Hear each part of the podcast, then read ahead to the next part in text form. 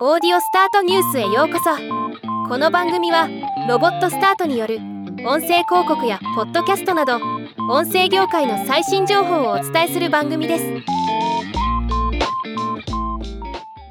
エジソンリサーチ米国人気ポッドキャスト番組トップ502023級2を発表しました。今回はこの四半期ごとに発表されるレポートを見ていきましょう。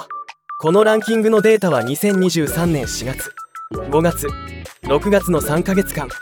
米国の13歳以上の週間ポッドキャストリスナー5352人に毎週聞いている番組をヒアリングし集計された人数で上位50番組をまとめたものです。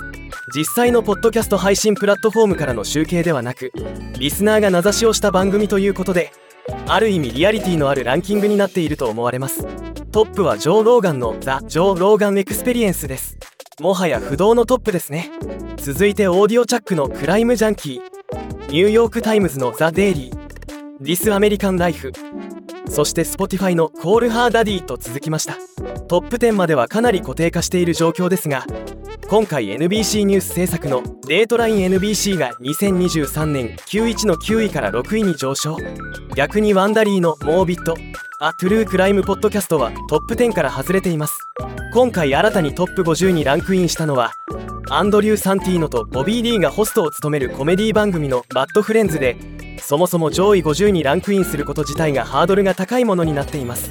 ではまた。